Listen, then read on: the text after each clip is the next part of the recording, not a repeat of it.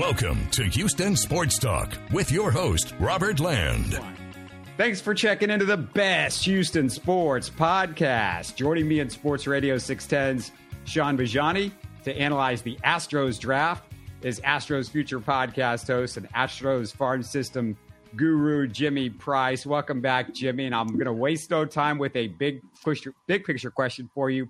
What did you learn, if anything, about GM Dana Brown from his first Astros draft? If I had to say one thing, I'd probably say I think we've known this from from his Braves time, but I think he really values tools. You know, we we saw him go for some guys, uh, Brice Matthews, you know, first round pick, shortstop, uh, very toolsy, good pop speed.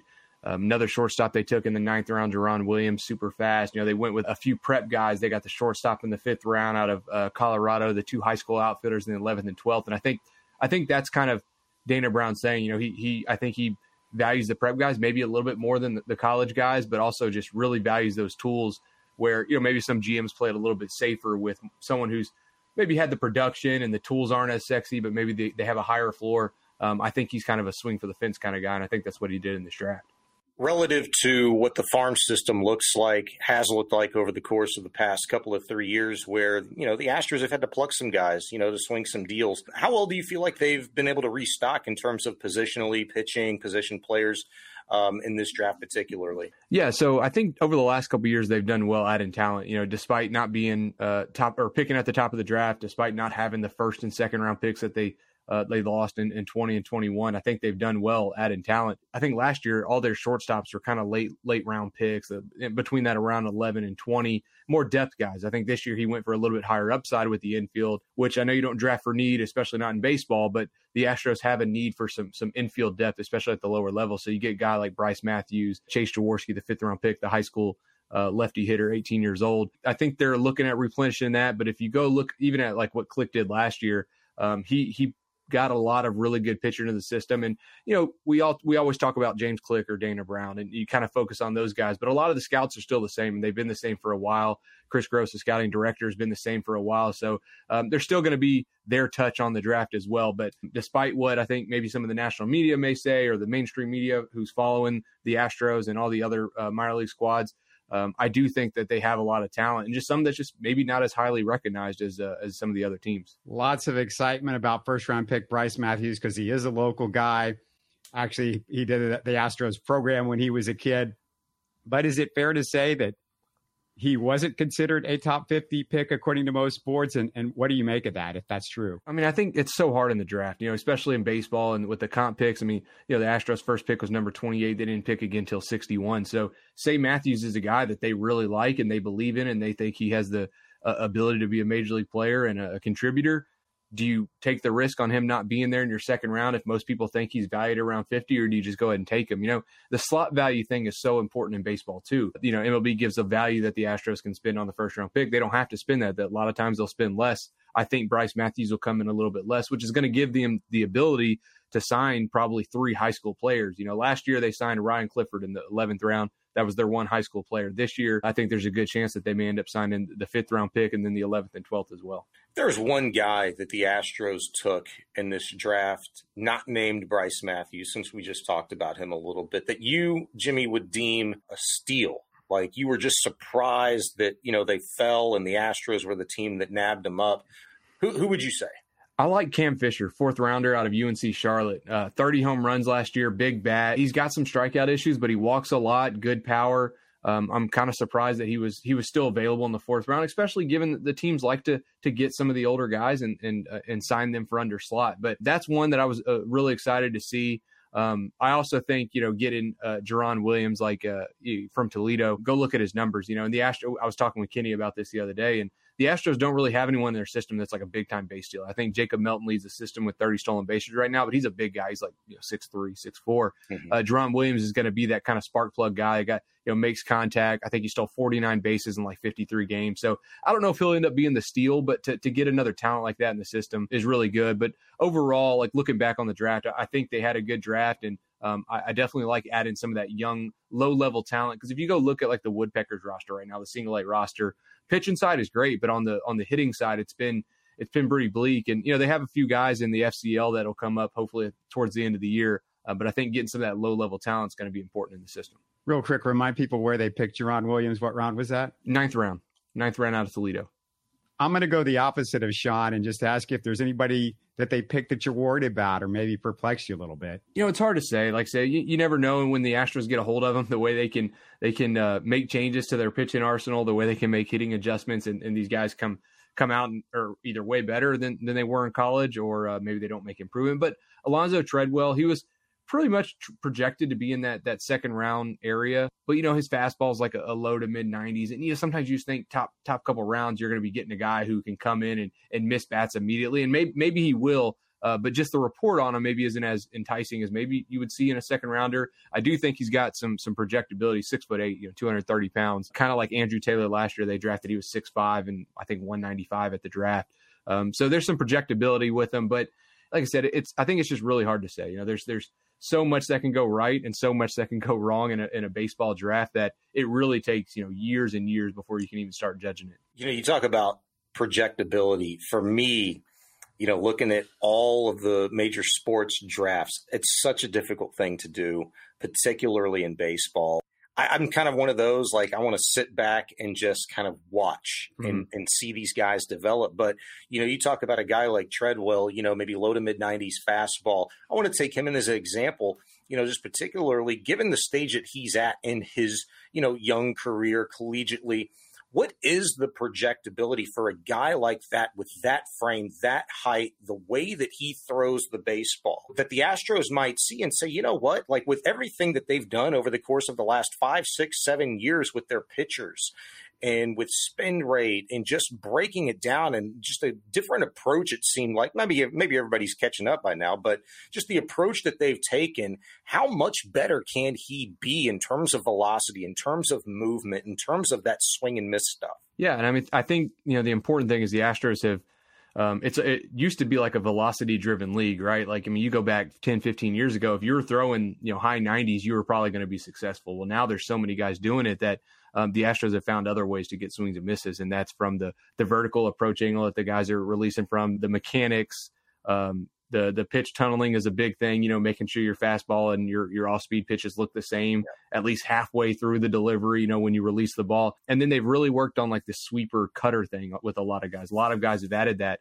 You know, you look at a guy like Javier, uh, Luis Garcia, who had success, and you know they're not they're not blowing guys away with 98, 99. I mean, I think sometimes they would run it up maybe into the higher 90s. But I think with Treadwell, hopefully the, the thing for him is that if he does do that well, that pitch tunneling, and he gets swings and misses on his fastball, there's a couple guys they drafted last year. I mentioned Andrew Taylor, but Nolan DeVos is another one. He throws like 92 and he's got like 82 strikeouts in 50 innings this year. It's insane, but it's it, he throws that invisible like Javier, where guys they just literally can't see it from the point of where he releases it and it feels like it's rising. So I think the Astros have done really well targeting those kind of pitchers, the guys that don't necessarily have to have the best stuff in all of baseball to be successful, but they're able to to make little tweaks to their their pitches, you know, add the cutters, the sweepers, the sliders, whatever, um, and then just get swings and misses on those fastballs. Quick reminder for our viewers and listeners: go ahead and subscribe on YouTube if you haven't already. Jimmy, as we record this on Thursday night, you had AstrosFuture.com list on your site of the Astros picks who either intended to sign or who verbally agreed. If my math is right, 11 of the 20 look like they'd pretty much signed with the Astros. Any thoughts on how they look on the big picture there and who you might be concerned about? If I was betting, I think the only one that's probably not going to sign is going to be Andrew Duncan, the the uh, high school outfitter, the 19th round pick. He's got a commitment to Florida State, and he's a, a, pretty highly regarded prospect. I think what the the Astros did there, you know, they like I mentioned, they took the three high school players, Jaworsky, and then the two outfitters in the 11th and 12th round those guys probably aren't as highly rated as Duncan. So I think their plan is to sign those three guys. But if for some reason it kind of falls through, maybe they pivot and they they put all that money on Duncan. So almost like a backup plan. We saw them do it last year as well. They they drafted Ryan Clifford in the 11th. They ended up signing him. They didn't sign one of their high school guys, I think, in the 18th round. And a lot of teams tend to do that. So uh, I expect probably 19 of the 20 to sign, but I think it's a really good sign that we've already seen guys have um, intended to sign or verbally agreed, especially those high school guys like Chase Jaworsky um, and then the, the, two outfitters in the 11th and 12th round. If I may, you just mentioned a guy a few moments ago, Christian Javier, that is maybe a linchpin guy this year for the Astros until he gets his stuff back. um, he puts it together. How concerned are you with Christian Javier? That's my one question. And then I'll kind of backdoor it with what are some guys that you've been looking at in the bigs now coming up, you know, inside of a month with this trade deadline that you feel like are right there for the Astros taking? Because even if Javier is right, even if he's good to go, I still feel like this rotation needs a top of the line starter. How do you see it, Jimmy? Yeah, I think I think adding a starter is going to be important. Not, not, only just to you know to get another good pitcher in the uh, in the organization, but you know Hunter Brown. I think he pitched 120 innings or something like that last year. He's yep. he's you know creeping up on that already, and we're halfway through the season. Uh, you know it's a it's a young staff. JP France, same thing. I mean older in age, but young in terms of experience, uh, Blanco as well. So those guys, you know, they're going to keep eating innings, but eventually they're going to they're going to slow down. And maybe we've already started to see it a little bit with Brown. Hopefully, this break will be good for him. With Javier, it's it's so hard to say. You know that I don't know if he's battling some kind of injury, if he's tipping pitches, what's going on, but he's been very unlike himself, you know, the last uh, last few weeks, last month or so. And I know the velocity's down a little bit, so you hope it doesn't have anything to do with the injury. Hopefully, he'll get it turned around. But on the on the trade thing, you know, it's interesting. If the Astros want to go for a top of the top, you know, top of the market uh, rotation, top of the rotation kind of guy, they have the prospects to probably do it, but in doing so, they're going to deplete the system. You know, their teams are going to be asking for a Drew Gilbert if you're looking for a Dylan Cease or something like that from the White Sox, and Drew Gilbert on top of probably Spencer Arrighetti, who's our top pitching prospect. Maybe Jacob Melton, who I mentioned earlier, the second round pick last year. I don't know if they're going to go at that level. If they're going to look, you know, to go a little bit lesser. I mean, a guy like Shane Bieber from from uh, Cleveland, I like a lot. I think he can be had for a little bit cheaper than you might see uh, Dylan Cease, and then uh, Michael Lorenzen. You know, the the uh, I think he's uh, pitching for the uh, the Giants if I'm not mistaken. Um, right, but uh, but good numbers, and he made the All Star team, which is you know I think he was even a little surprised because his numbers aren't like phenomenal. ERA's around four, but he could be an innings eater to kind of get you there. Because do you think the the rotation would be strong enough in the in the playoffs if Javier's back and you have Framber and you have Hunter Brown pitching like he was early in the season? It might be strong enough for you. Um, but if they don't feel that way, maybe they go for a guy like Shane Be- uh, Shane Bieber, who I do think could be had a little bit cheaper than than Dylan Cease. and That's a guy that's uh, been a top of the rotation arm and, and, is having a good season. You know Arrighetti better than most of us. Would you be afraid to deal him, and how does he peak performance wise compared to somebody like a Hunter Brown or something like that? I, I, would be. I mean, I think he's your your best pitching prospect in the system right now. You know, he just made it to AAA, 23 years old. You know, he's throwing about 94, so he doesn't really have maybe the stuff that Brown has. He at last year he was touching like 97, 98. So maybe it's now about just kind of finding that consistency with the windup and making sure that velocity's sticking around. Uh, but I think he's got some of the best swing and miss stuff in the system, and a guy that could probably uh, probably should have been rated higher by a lot of evaluators coming into the season. So yeah, I would be worried to trade him.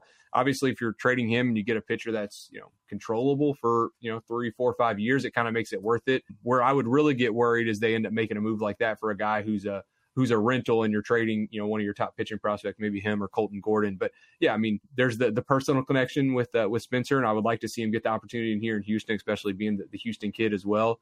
But you know, you never want to trade any of your your top prospects, the Gilbert or the Arrighetti. I think that's the way the Astros have continued to build, you know, this winning winning culture over the last ten years, is they've done well keeping prospects and not trading when I mean, you know, when they were making moves in, in 16, 17, 18, you know, people were calling for Kyle Tucker. They they wanted him and the Astros refused to, to trade him. And I mean, you could just imagine where we would be if we didn't have Tucker in the outfield right now. Yeah, it's it's going to be an interesting watch. I'm uh, I'm I'm growing anxious because you know there was a lot to unpack in what you just said, in my opinion. Because you talk about the level of pitcher that the Astros should be interested in, maybe will be interested in if it's top of the line guy, somebody more middling, maybe like a Jake Odorizzi type.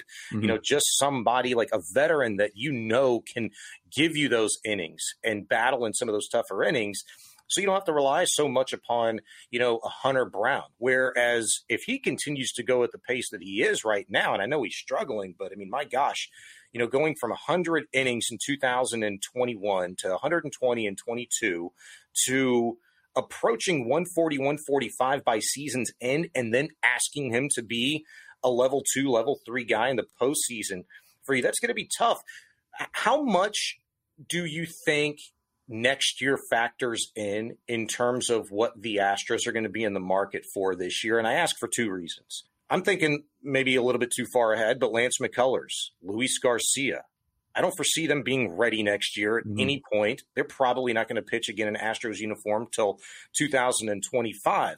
And then I thought about what Dana Brown said a couple of weeks back. we're not in the business of trading prospects for rentals.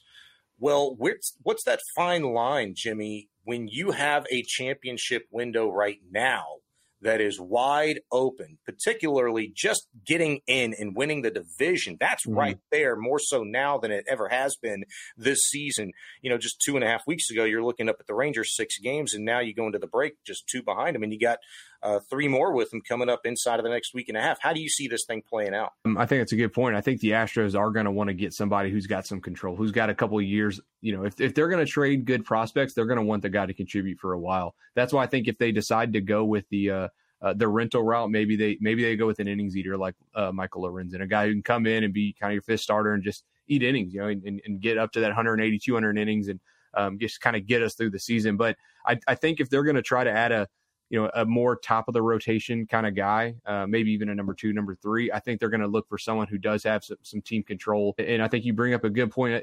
A good GM has to always be looking to the future too. It can't just be about right now because you, you know the goal is to make the postseason as many times as possible because mm-hmm. we've seen how much of a crapshoot it really is in all sports, really. But you know, you, you make the postseason as many times as possible, you extend that window, you have an opportunity. All it takes is one pitcher to get hot, a couple hitters to get hot, and you can knock down some really good teams. We've seen the Astros do it. We've seen people yeah. do it to us as well.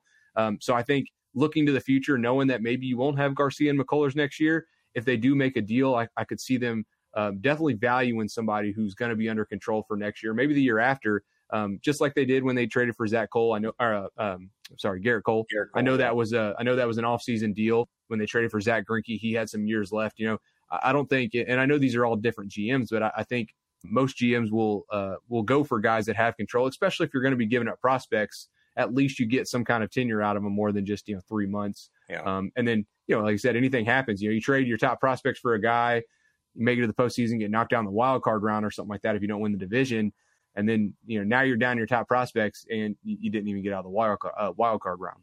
You mentioned on social media they've already signed four undrafted free agents, unless I missed one recently in the last few hours. How many did they sign last year, Jimmy? Oh gosh. Um it was just one, right? yeah. No, I think they had two. It was Logan VanWey and one other one. But yeah, they got four. I didn't realize it, but I saw someone tweet it out today. I guess the Astros drafted the least amount of pitchers of any team. Uh, they they went high on on you know the uh, uh, position players, but they signed three uh, right-handed pitchers undrafted. So we've seen them do that the last couple years, and some of them have, have paid dividends. I mean, you know, if you sign an undrafted guy and he gets up to AAA, that, that's a win almost, right? You know, I mean, obviously a contributor's ideal, but they've had some undrafted guys make it that far. But yeah, I think they've signed three right-handed pitchers, and then they signed a, a shortstop as well that was undrafted. Just one more quick big picture question as far as the Astros system is concerned. Uh, uh, Shaun just mentioned Garcia or Urquidy. We we know about Framber and Christian Javier. You look at what they did in the international signings over the last few years. Are they still doing okay there in the last couple of years? Yeah, and th- those it takes so long to see the to reap the benefits of that. You know, you're signing a guy at 16 over in the uh, Dominican Republic and plays a couple years in the DSL, finally comes over to FCL, and then you know, it's it's three four years before he's even making debut in a, a, full season ball. But Luis Baez and Kenny Gomez are two highly rated outfielders. They signed. They're both in the FCL. I think Baez might have been dealing with some kind of nagging injury, but he had like seven homers in his first 11 games down in Florida. Kenny Gomez is playing well. Hopefully, those guys make it to Fayetteville. So I, I think they're doing okay there. If you go look at the Fayetteville roster, it's a lot of international signees, a lot of young uh, young guys they've signed uh, internationally. But getting a guy like Baez and Gomez on that team is definitely going to help out a lot. You go into uh, Sugarland this weekend to see Yordan and Urquidy? No, uh, I obviously I didn't find out until today that they were going to be rehabbing there, and unfortunately I made made some work plans, so um, I won't be able to attend. But um, but yeah, that'll be good. That'll uh, that'll really help their uh, attendance too. They do well with attendance, but anytime they have a player there, they it's usually a sellout. Well, with those guys on the mend, right, and we're uh, I believe 13 days away from the evening of July 26th. That would be the conclusion of a three game series against the Texas Rangers. You're two games back right now. I don't know if those guys factor in between now and then, but look into your crystal ball, man. Evening of July 26th, are the Astros in first place or still looking up at the Texas Rangers? I'm always an optimist, so I'm gonna I'm gonna say in first place. I think this break is to be good for the team. I think that I think uh, you know just getting some time off. You know, I know Tucker played in the All Star game. That was about it. Framber getting some time off is to be good. He's been a workhorse to this point. For you know, unfortunately, he's only seven and six despite being one of the best pitchers in baseball. Um, but I think getting that time off is going to be good. We saw them handle Texas well when we played them in, in Arlington or um, wherever they're at up in North Texas, right. uh, South Oklahoma. But uh, but we handled them well, and I think the Astros are going to be able to take care of business. And I think having it, it, may be overblown, but I think having guys that have been in the, the position before and, and played deep into the postseason and played in, in high pressure games, I think they're going to be able to to uh, to do well in the second half. And then uh, we'll see. I don't, I don't know if they're going to wait until July 31st to to make a deal, or if they're going to you know get something going early. And um, we've already seen some some trades happen. Um, so that could be another boost. But uh, but yeah, like I said, I'm an optimist. I, I, I think they'll I think they'll be all right. For everybody out there, if you haven't already, go to Astros Future, the podcast. Uh, Jimmy and Kenny just broke down literally every player in the draft, going through all the guys. AstrosFuture.com. You've got a bunch of stuff up there too, right, Jimmy? Yep. So uh, I know you, you mentioned it on Twitter, and uh, I, I, did the signings tracker. So I'll be updating that as they come out uh, hopefully we'll really start and get some information the next couple days on kind of what these slot bonuses are because that's that's going to be important to see what uh, what we have left over to sign those high school guys. But it sounds like we'll get them. But yeah, I got a, a piece on Andrew Taylor, the Astros second round pick, uh, coming out next week. I know Kenny's working on a few things too. It's been a wild couple weeks, but this is uh, this is fun. And I, I, will say, and I know you um, kind of off topic, but I'm glad that MLB has the draft in the All Star week because no minor league baseball from Sunday to Friday is pretty rough in the middle of the season. So at least at least there's been the draft to talk about. So definitely appreciate that the, that scheduling. Yeah, people wonder why the, the draft is in the middle of the season. Well, it's a it's it's been really good to have uh, during the last few days. Uh, I can't thank you enough, Jimmy, for doing this, and uh, love your stuff and, and keep it up, man. Yeah, appreciate it. Uh, thanks for having me on again, guys. Hey, Shaun, the Astros schedule is out and they open next season at Minute Maid with the Yankees. Are you treating me? What's going on? Am I treating you? Yeah. Uh, for those uh, high price tickets, man, I don't know. I would love to. If I can get some uh, discount ticks or some freebies, uh, you're going. We're going. Well, Sports Radio 610? Little, little Sports Radio 610 money? No, no. Uh, Sports Radio 610 money, even if they were the flagship of the Astros, you know how that goes. Let's go to the clients, not the employees usually. Oh, I was just assuming there was you all the cash that flows in for Sports Radio 610. Yeah, you know, we can just go in the kitchen there and op- pop open a pantry and just take a stack of hundies anytime we want. Wouldn't that be nice? yeah, well, just uh, maybe John McClain dropped his wallet or something like that. Right. Uh, hey, uh, let me ask you uh, because I got a couple All Star thoughts in a second, and, and I'll get to that. But first of all, Shaun, for some reason, Astros fans they keep trying to talk themselves or maybe they're trying to talk Dana Brown into a Shohei Ohtani trade. Can you think of anything less likely to happen in the next three weeks? less likely to happen. Man, less likely to happen. Uh, Dusty Baker get fired. Uh, Jim Crane sell the team. Uh, the Astros offload every single cornerstone piece that they have for um, you know a bag of baseballs. I mean that kind of stuff. Ohtani, it's not going to happen, man. It's just not going to happen. And uh, look, the kind of contract that he wants. Look, GMs and owners change their mind. Players and their performances can make them do those types of things sometimes. But we've been listening to Jim Crane and now, especially Dana Brown. He's kind of, you know, pulled Jim Crane back, you know, on his side a little bit and said, "Hey, you know, we do need to look at some longer term contracts." But I think where they settle is somewhere in the middle of like a seven or eight year kind of a deal. Not not uh, fifty or sixty million dollars in ten or twelve years to no. Money? No, absolutely not. And it's not even just for that reason, but also for what it would take to get a guy like that. You know, I've been listening to a lot of the conversation, and you can't have the conversation unless you bring up a guy like Yordan Alvarez. And I just don't know why you do a deal like that. For me, it just doesn't make sense, not just from a financial standpoint of view, but positionally. I know, and sustainability, really. I mean, if I could lump those two in together. Um, I know Yordan's got his in injury issues. But when you're paying a guy to do both things, pitch and hit, at an optimum level, at an elite Hall of Fame type level, like you are going to be Shohei Ohtani, um, I worry way more about one of those things depleting or both of those things depleting due to injury. And I, I know if I'm the Astros, I just like the way that they've operated in terms of, you know what? We don't need to go out and spend an absorbent amount of money on any one particular player.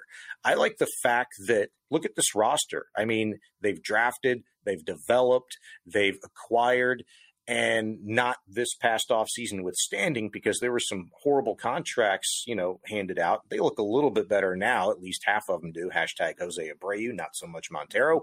But you see where I'm coming from. Yeah, I like, look, the, well, look I like at the this. construction of the organization versus just pinning your hopes and dreams on one particular or two particular players that could potentially cost you. And I'm trying to see an out for this. Like, if the Astros ever did anything like that, you convince me how they would ever be known for anything outside of maybe maybe becoming, you know, the Los Angeles Angels of Anaheim, Texas yeah. edition. Yeah, yeah. And and and look at it this way.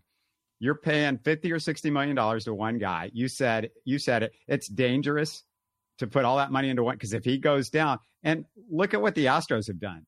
Mm-hmm. They have Shohei Ohtani in Christian Javier, assuming this guy something something's not major happening here. Assuming he gets back to being christian Javier at some point, they did. They have the same guy in Ohtani and Javier and Yordan Alvarez, and those guys contracts. Go look at them. Yeah, it's going to be about half the price of paying Ohtani, You know, whatever he's going to get starting next year. That that's the deal. And then you're you're probably paying him 50 or 60 million dollars at 36, 37, 38. And outside of Abreu, which we all disagree with, that's not the Astros thing is to throw a bunch of money at a guy as he's getting into his mid to late 30s. Yeah. You know,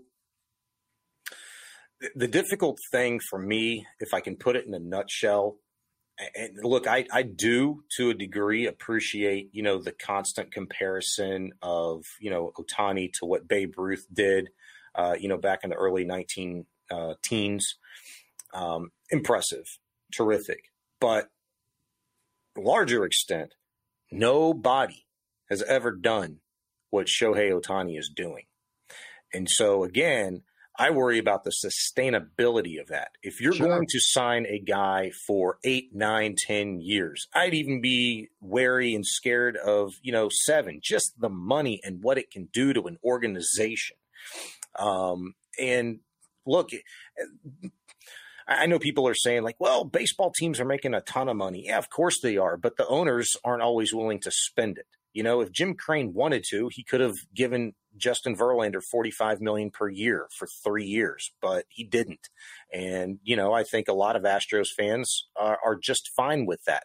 Um, still, even to this day, even as Justin Verlander's pitching, you know, much, much better over the course of the last month plus. But I, I say all that to say this just it, it's, it, it's too risky. It's not worth it and it hasn't been your blueprint through multiple GMs over the course of the last six years. So why change the way you're operating your business just because it's the biggest, the sexiest, most attractive, and most tempting thing to do? Check back with me in 10 to 12 years and see how well that worked out. If he's going to actually be, even if it's middling as a pitcher, even if it's middling as a hitter, was it really worth it. Shaun, quit trying to convince me. I, am on your side, man. No, we, a lot, we, a we, lot of people aren't. You know, yeah, I mean, yeah, yeah. It's so crazy. Like, yeah, the whole. Well, it's not my money. Okay, sure, I can roll with that. You know, but I also want to have a really good ball club for as long as we possibly can. And there's no indication that the Los Angeles Angels of Anaheim uh, are ever going to figure that one out. And they've got two it, generational almost, type talents. It's almost like Astros fans haven't been paying attention to how they've been winning for the last decade and yeah. how the Angels have been losing. But let's go to what I think is the most important thing in the show. The world owes me and Rob Manfred an apology. Oh, we told you so, Shaun. We told you so. Everybody gripe about the new baseball rules. You knew this was coming, Shaun, but we were right. The verdict at the All Star break baseball attendance up 8%. Highest pre All Star attendance in a decade. 24 of 30 teams increased attendance. The average fan's age six years younger. Not surprisingly, TV viewership better. ESPN Sunday Night Baseball up 4%. Fox Sports up 31%. TBS up 38%. Regional sports networks up 3%. MLB's social media accounts up 25% in engagement. So, Shaun, start showing me and Manfred some love, baby. I ain't showing Manfred nothing. Uh, I'll show him a couple things, but you know, I don't need you to like uh, blur me out here. But yeah, I give him yeah. the double rods easy. Um, no, you know, I, I, agreed with a lot of you know what was going on in terms of the rule changes, but I give you props, give you a little tip of the cap, just so we can move on. Um, I, I'm curious about this. Those are the numbers; those are the hard numbers. But I want to go a little bit deeper. I'd be curious to see the local markets and what the viewership has been for AT and T. You know, what they said, or, yeah, what they said was regional is down 3% overall across the board. Like the Astros are, you know, it's team to team sometimes, you know, where they are because obviously is your team doing good, is your team doing bad, that's going to be part part and parcel of that. But overall, 3% regionally. Okay. And then, you know, for the other numbers, I'm also curious about like, okay, what'd you say? 24 of 30 major league ball clubs have increased attendance at their yep. games, right? Yep. yep. Um, I'd be curious to know out of those 24 teams, what are the ticket price disparities from this year to what they've been in years past? Have they gone up? Have they ma- maintained, you know, a certain price level? Have they gone down slightly? Are there better deals, more promotions for fans, stuff like that? One, um, one of the big ticket, one of the big ticket dealers, um, their price is up three dollars from like 78 to or 75 to 78 on average. That's off the, this is off the top of my head. I, I, didn't write this down, but I think that's about right. And that's not bad, right? I mean, it, you know, what's three bucks? Uh, you know, I, I, think a lot of people have that mentality when you're spending 70, 80 bucks per, what's three more, you know? So, but, but, but your point is, yeah, you know, are, are more people coming because it's cheaper? No, no.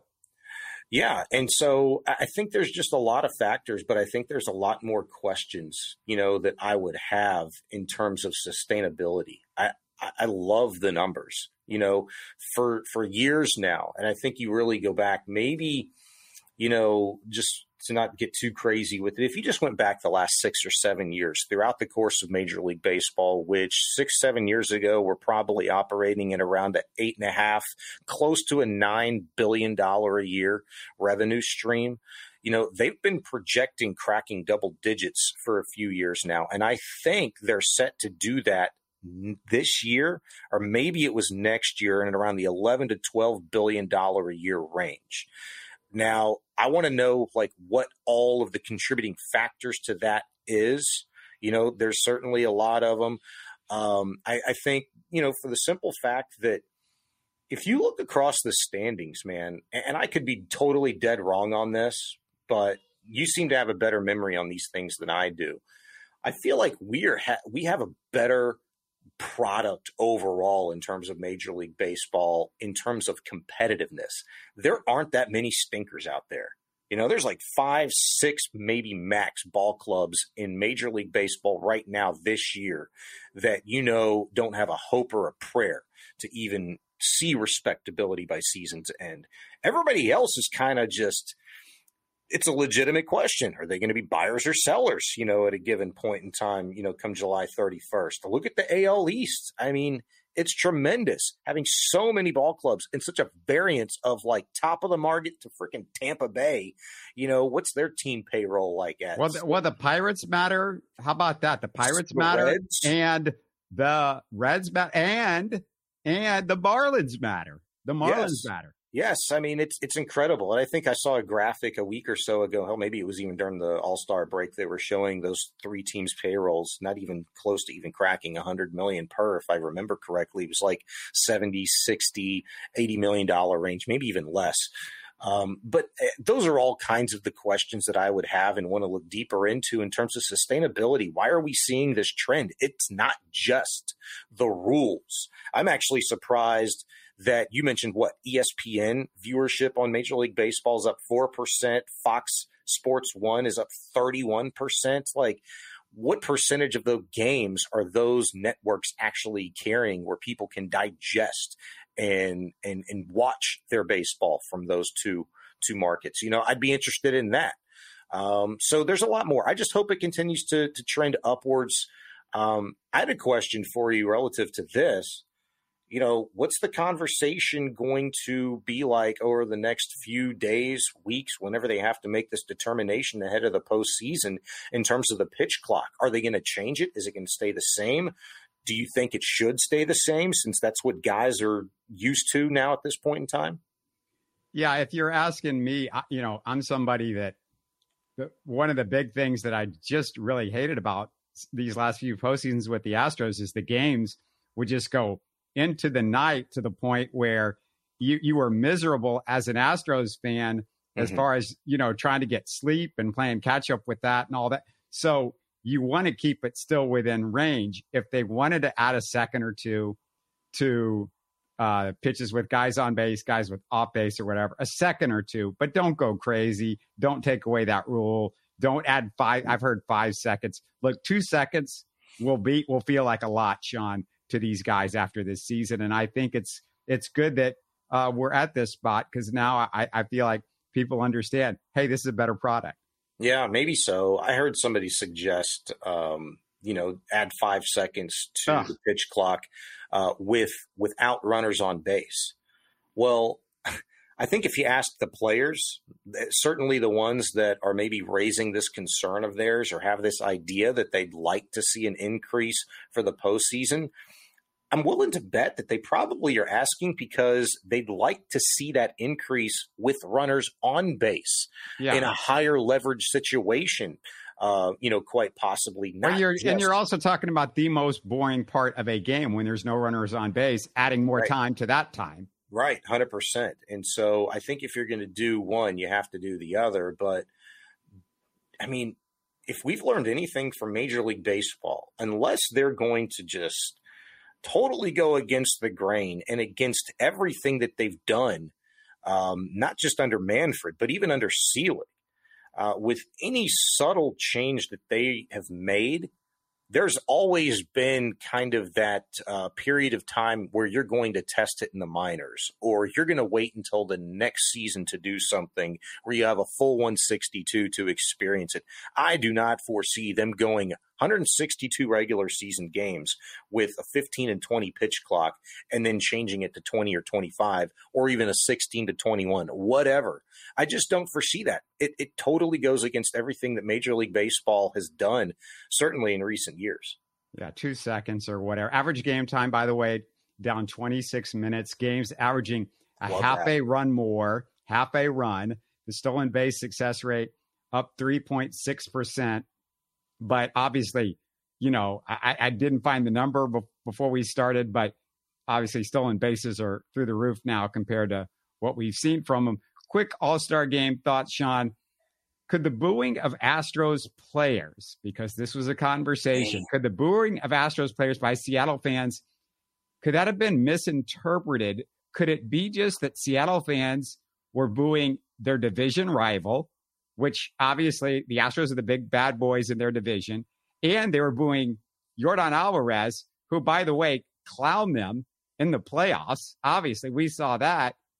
Instead of this hmm. being this hackney, well, they booed him because of the cheating scandal or what? It, could it, could this be po- actually possible? You know, I don't know if people want to hear this or not. Like, I think people in Houston are sick and tired of it. You know, but I also think there's people in Houston that misinterpret things.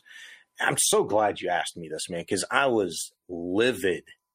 I mean, I was at my peak of peaks, man, just a frustration reading conversations, listening to sports talk, and and just feeling the vibe of like embrace the hate. Like that that's supposed to be our, our calling card. Like you know hate us. You hate us because you ain't us kind of thing. Like embrace that houston. And i think houston has. But i also think you know do you boo the new york yankees? Do you boo the boston red sox Do you boo the LA Dodgers, the St. Louis Cardinals? Of course you do. They don't Why? boo. They Why? don't boo garbage teams, Astros fans. Exactly. Why do you boo those teams, especially. Houston Astros? Why Yeah. do you boo them? You know, because the- they've beat your ass before, Robert. Because they've been, you know, postseason contenders before, Robert. Uh, That's the reason why people boo the Yankees everywhere they go, and you wanted to be the Yankees so bad. Houston, you're the Yankees. You're the best team in Major League Baseball. You're the team that everybody wants to beat that can't. You're the team that everybody really wants to be. Everybody that's booing isn't the smartest fan, doesn't all know their baseball. They're a bunch of Johnny come latelys in some cases. There are a bunch of guys that are booing because somebody else is booing next to them. But the real baseball fans understand that there's like three players that currently exist on this Astros ball club that was a part of the cheating in 2017. That's it. But it's the organization. It's the team. It's the colors. It's the city. It's called a rivalry. It's called being the best. It's called walking around with a target on your back. And I freaking love it because if you're not walking around with a target on your back, then you're doing it wrong. You can just call us the Chicago White Sox or the Cleveland Indians, Guardians, whatever, Marlins, some other nondescript, random, mediocre team in Major League Baseball. Yeah. Be proud of where this Astros team is. I embrace the boos. save your energy, your Twitter typing, and all this wrapped up energy you got, Astros fans, in being mad at other teams because they're mad at us. Instead, I want you to use that energy to the next time you're at Minute Maid Park and they start the wave, kick that other guy in the in the knee or elbow him in the chest and say, "Stop it! We are not doing this." Three-year-old garbage from 1985, still 40 years later that all you know, it, especially in the seventh, eighth, the biggest points of the game, seventh, eighth, and ninth inning, we're doing the wave, the what? Like this is, I, I love the '80s. There's no bigger fan of the '80s than me. This should have left with hairspray and shoulder pads, guys. a lot more than that. Corduroy. I mean, you could go. You can go a lot of different. Yeah, there was there was some bad fashion, but the music and the movies and. I uh, uh, it was pretty good. I was Um, kind of I was enjoying because you mentioned the wave. You know, I did a public address announcing. I've been doing a lot of that recently, but I did it for the uh, Gold Cup. Uh, you know, the Concacaf tournament uh, a couple of weeks ago at uh, Shell Energy Stadium, and you had like Cuba and Guatemala, Panama. You know, a lot of teams there. Every single one of those games, man, they tried to start the wave. you know, and I was just like, I haven't I don't go to many baseball games anymore. I don't know if they're still trying to do that at Minute Maid, you know, but I, I think it's kind of played out. But it's just kind of fun to see like in a different sport, different fans, different interests. They were loving themselves the waves. Now they couldn't get it going to save their life, but they were loving it. they tried. They just couldn't do it. Yeah, you mentioned soccer. If the if the if the fans, the American fans, want to learn something from soccer fans, start some chants. Be be a little bit more creative. Don't start fights. Don't start hooligan stuff. Don't, don't start doing Yankee Boston fan stuff. But that's what you should start. Hey, next All Star thought that I had my final All Star thought. hmm Uniforms were just hideous. The the Yeah. coolest part of the All Star game as an Astro fan was seeing one of my Astros sporting our uniform out there. I just hate these general stuff, and and not only they're general, they would just look like something that some uh some stupid Nike exec thought about for like three seconds. Uh, what did you think? Uh, I'd give them a little bit more credit than that. I mean, they probably spent months on this and they came up with that garbage. You know how the corporates are. Um, I hate them. I can't remember the last time you actually wore your team's uniform in an All Star game. I feel like this has been a thing for a little while now. No, where they've had an American and a National League uniform. I, there have been some good ones, but I'm with you. I I do enjoy um, you know, the individual uniforms. And I'm guessing the problem with that became um, that it was hard to decipher, like, you know, who's who. Are they American? Are they national? You know, like we should have one or the other, just like we do every single game. I imagine somebody brought that up that doesn't watch a lot of baseball and doesn't realize that the Pittsburgh Pirates are quite simply in the National League, and you shouldn't get them confused with anybody else in the American League. you should just know that. But I don't what, know. What about? I mean, I know it's going to look a little weird, but if you were if you were a good uniform designer, you could come up with this. Could That's, we wear? Yeah. Could we wear? You know, the uniform of the team, and then the baseball cap with American or National League, or vice versa. Like do the opposite, where you're wearing the where they can at least wear their cap so we can see our cap and know it's our guy. Yeah, or you know. everybody wear their normal jersey, right? You know, you've got the logo, if it says Houston or Astros, whatever the case may be, Yankees, New York on the front everybody wears their same uniform, but that uniform is maybe tinted, you know, one color to represent American and tinted another color to represent well, like national. Like, how were, cool would it be to see like the matte colors? You know, if you had like a light matte gray, well, you know, for your road team, and then yeah, but the whites I. Yeah, Shaun, they were they were. It was kind of what they were. They they had. You could see the insignia on the hat, and it was but it was all the same color. It was kind of faded. I'm like nah that it just looks it doesn't look good. i mean i didn't like the that. colors weren't good. The colors weren't good. You know it just didn't play well. Um I, I i just think you can't go wrong with you know wearing your your original jersey because the, the the way you decipher it is everybody you know if the if the game was a home game for the american league okay american would wear white national would wear their road jerseys very simple you can't screw that up they need to go back to that. I'm sure they used to do it for years and years and years, but um, you know, people get uniforms wrong a lot.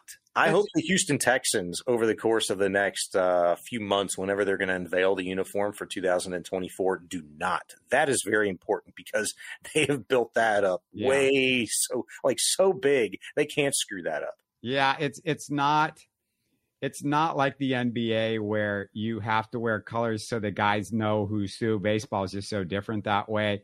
Like the NBA, I get it because you got to be able to see on the court. Like you see the yeah. colors and you can't be looking, okay, is he in the Western? Is he on? And now they don't even have Western because so it's so confusing. So they actually have to break it up. But uh, yeah, baseball, that's one of the great traditions that I that I miss. And I, I think it's gone, it's probably gone back and forth many times over the years on this, but I like I like it the way I talked about. I've got one All Star game thought. I was severely disappointed. Now, granted, you know, for those who don't know, I have a three year old, so it's very difficult to hear any of the broadcast. So they very well might have mentioned this. I'm sure they had to have mentioned this, but I was most disappointed for this All Star game to be in Seattle. You've got Edgar Martinez, you've got Jay Buhner, you've got Ken Griffey Jr., and who was the pitcher that they had? I can't remember his name. Where the hell was Randy Johnson? Where was Randy Johnson? How do you not have Randy freaking Johnson walk out of the tunnel and get celebrated and have him not throw out the first pitch of the All Star game? It's crazy. Yeah, yeah, Randy. He's a weird guy, and he's he's probably a little bit of a recluse, and he's probably out taking pictures in the middle of the desert or something yeah. like that. So, you know, he's a big, if you don't know, he loves to take photos and stuff. So, yeah, I don't. They, I they thought that have... was so fake, by the way, like a year ago when that came out on social media. I, I did so much research to try to debunk that, and it's true. it was great, though. But he should have been at the All Star game taking pictures, you know, throw off the, the camera guy vest and go out there and, you know, throw a heater down the pipe at 85 or something. Let's see what you got left, man. I mean, I was disappointed that he wasn't there. I don't know. Did they mention him at all? I, I didn't pay that much attention as to the broadcast because I'm I'm I don't know how big a fan I was of listening to the broadcasters, but yeah, I just I just uh, I, I if I were to bet, I would bet they they might have said something to him and he wasn't interested. And you know, Randy also has a you know there's a lot of connection to the Diamondbacks because he won the World Series there and he spent a few years there as well. Uh, I, I want to leave you with this thought as we head towards the trade deadline, Shaun if you're still dreaming of the Astros trading for another bat, think about this. What team in baseball has a lineup with two MVPs, Altuve Abreu, two top three MVP finishers, Bregman and Yordan, a two time All Star, Kyle Tucker, and an ALCS and World Series MVP, C. Jeremy Pena. And I'll add, Shaun, that if Yainer Diaz was a starter, he'd currently have the fifth best OPS among all Major League Baseball catchers. This is a great lineup. It should be. Yeah, it is. It is. Um, those are all, uh, you know, the argument is, well, they've been decorated for seasons of the past. Okay. What about this year? Well, I mean, I. How about you guys living up to what we're paying you to do into your baseball? Exactly. Exactly. And I think they will. Um, again, you know, my argument, you know, before the season, you know, was and going through their struggles was and still is today the same is that these are all guys, even even Altuve, because we've seen him play just up and down from injury, and he hasn't looked like Altuve of old, but he still looked pretty dang good. The numbers and are Bregman, good. Bregman's June numbers into July are really freaking good. Yordan's good every time. You just need to keep him healthy. Like I can go on and on and on. Yeah, These are all guys that have not reached their peak or are at their peak injured. or are slightly coming down off of their peak. Injured, and injured, injured, injured. Two of the guys are they're, injured. Yeah, they're you injured. Know, but you'll yeah, get them Yordan and Altuve have absolutely lived up to what they're what they are. Absolutely. Look at the numbers. They're there. They mm-hmm. just can't get on the field. And as far as um, uh, as far as uh, Kyle Tucker, he's there. You know, yeah, Bregman's got to pick it up and Abreu, we know about Abreu. So yeah, it's so I mean this, this it's not impossible that this is a great lineup. Yeah. When all is said and done by September, but yeah, the idea that you've got to go out like who which one of those guys you kick it out. And then the other the other two scrubs that you could throw out there, the scrubs in the lineup, the scrubs, and you and I, you know, have talked about the scrubs that you would throw out there. And the other two positions are like Chas and Dubon you know, it's crazy. Like eight, eight I, nine I don't, Chas and Dubon. I don't I don't know every ball club, you know, like the back of my hand, you know, and the hitters that they have coming off the bench and stuff. But just knowing what I know about this Astros ball club, I don't think it's crazy to say that they have one of the deepest lineups in all of baseball because your other dudes, your scrubs, the guys coming off the bench have been freaking really good for you and have basically been starters, key ones as well at various points this season. Dubon and Marisnick, uh, Meyers, uh, Julks. Oh my God, I love I love Julks. I mean, these guys have all played key roles to this point in the season, and so yeah, your scrubs, uh, they're pretty darn good as well. It just, uh, I think, is going to hurt over the course of the next uh, 17, 18 days. At some point, you might be losing one or two of those guys for a uh, starting level arm the top end of the rotation or back of the bullpen, it's going to cost you one or two of those guys in my mind. I know Astros future, you know, Jimmy who was on with us earlier said that uh, the farm system is deep enough to maybe swing a deal for a top level arm, but I don't know that it is in terms of like who the Astros deem untouchable, if anybody. And I'd have to guess they deem uh, and uh, Gilbert as untouchable. Certainly Gilbert. Yeah, no question about it. Yeah. And Arrighetti, it's, you know, that's somebody that maybe you could have him bringing him up in September and he could be one of those guys at the at the top of your rotation. Uh, if he starts pitching well in September, you just never, you never, never know who's going to help you by the time the season ends. And even, you know, if they traded Jake Meyers and and we all of a sudden see Drew coming up in September or something like that, and he's able to help you in the lineup you just you know it's it's it's it's a big crapshoot. But uh, you and I are going to do this again in a few days, and and uh, just want to thank everybody for always supporting us, and hopefully uh, in the next few months, well, I'm hoping in the next few days or a few weeks, but hopefully I'll sound like myself again. I still, I, I you say I sound normal, I still. I still hear it, so I. You're I'm, your I'm, worst critic, man. You sound great. I want this jaw to it just, come on, loosen up for me a little bit. But uh, we'll talk to you guys later. Have a good one. Have a great weekend, everybody. Enjoyed it. You're listening to Houston Sports Talk. Hey, don't forget to support us by subscribing and commenting on YouTube. You can always listen to us on Spotify, Apple, or your favorite podcast app. Tell your friends about us and share our show links on social media. Spread the word, everybody. Thanks for listening.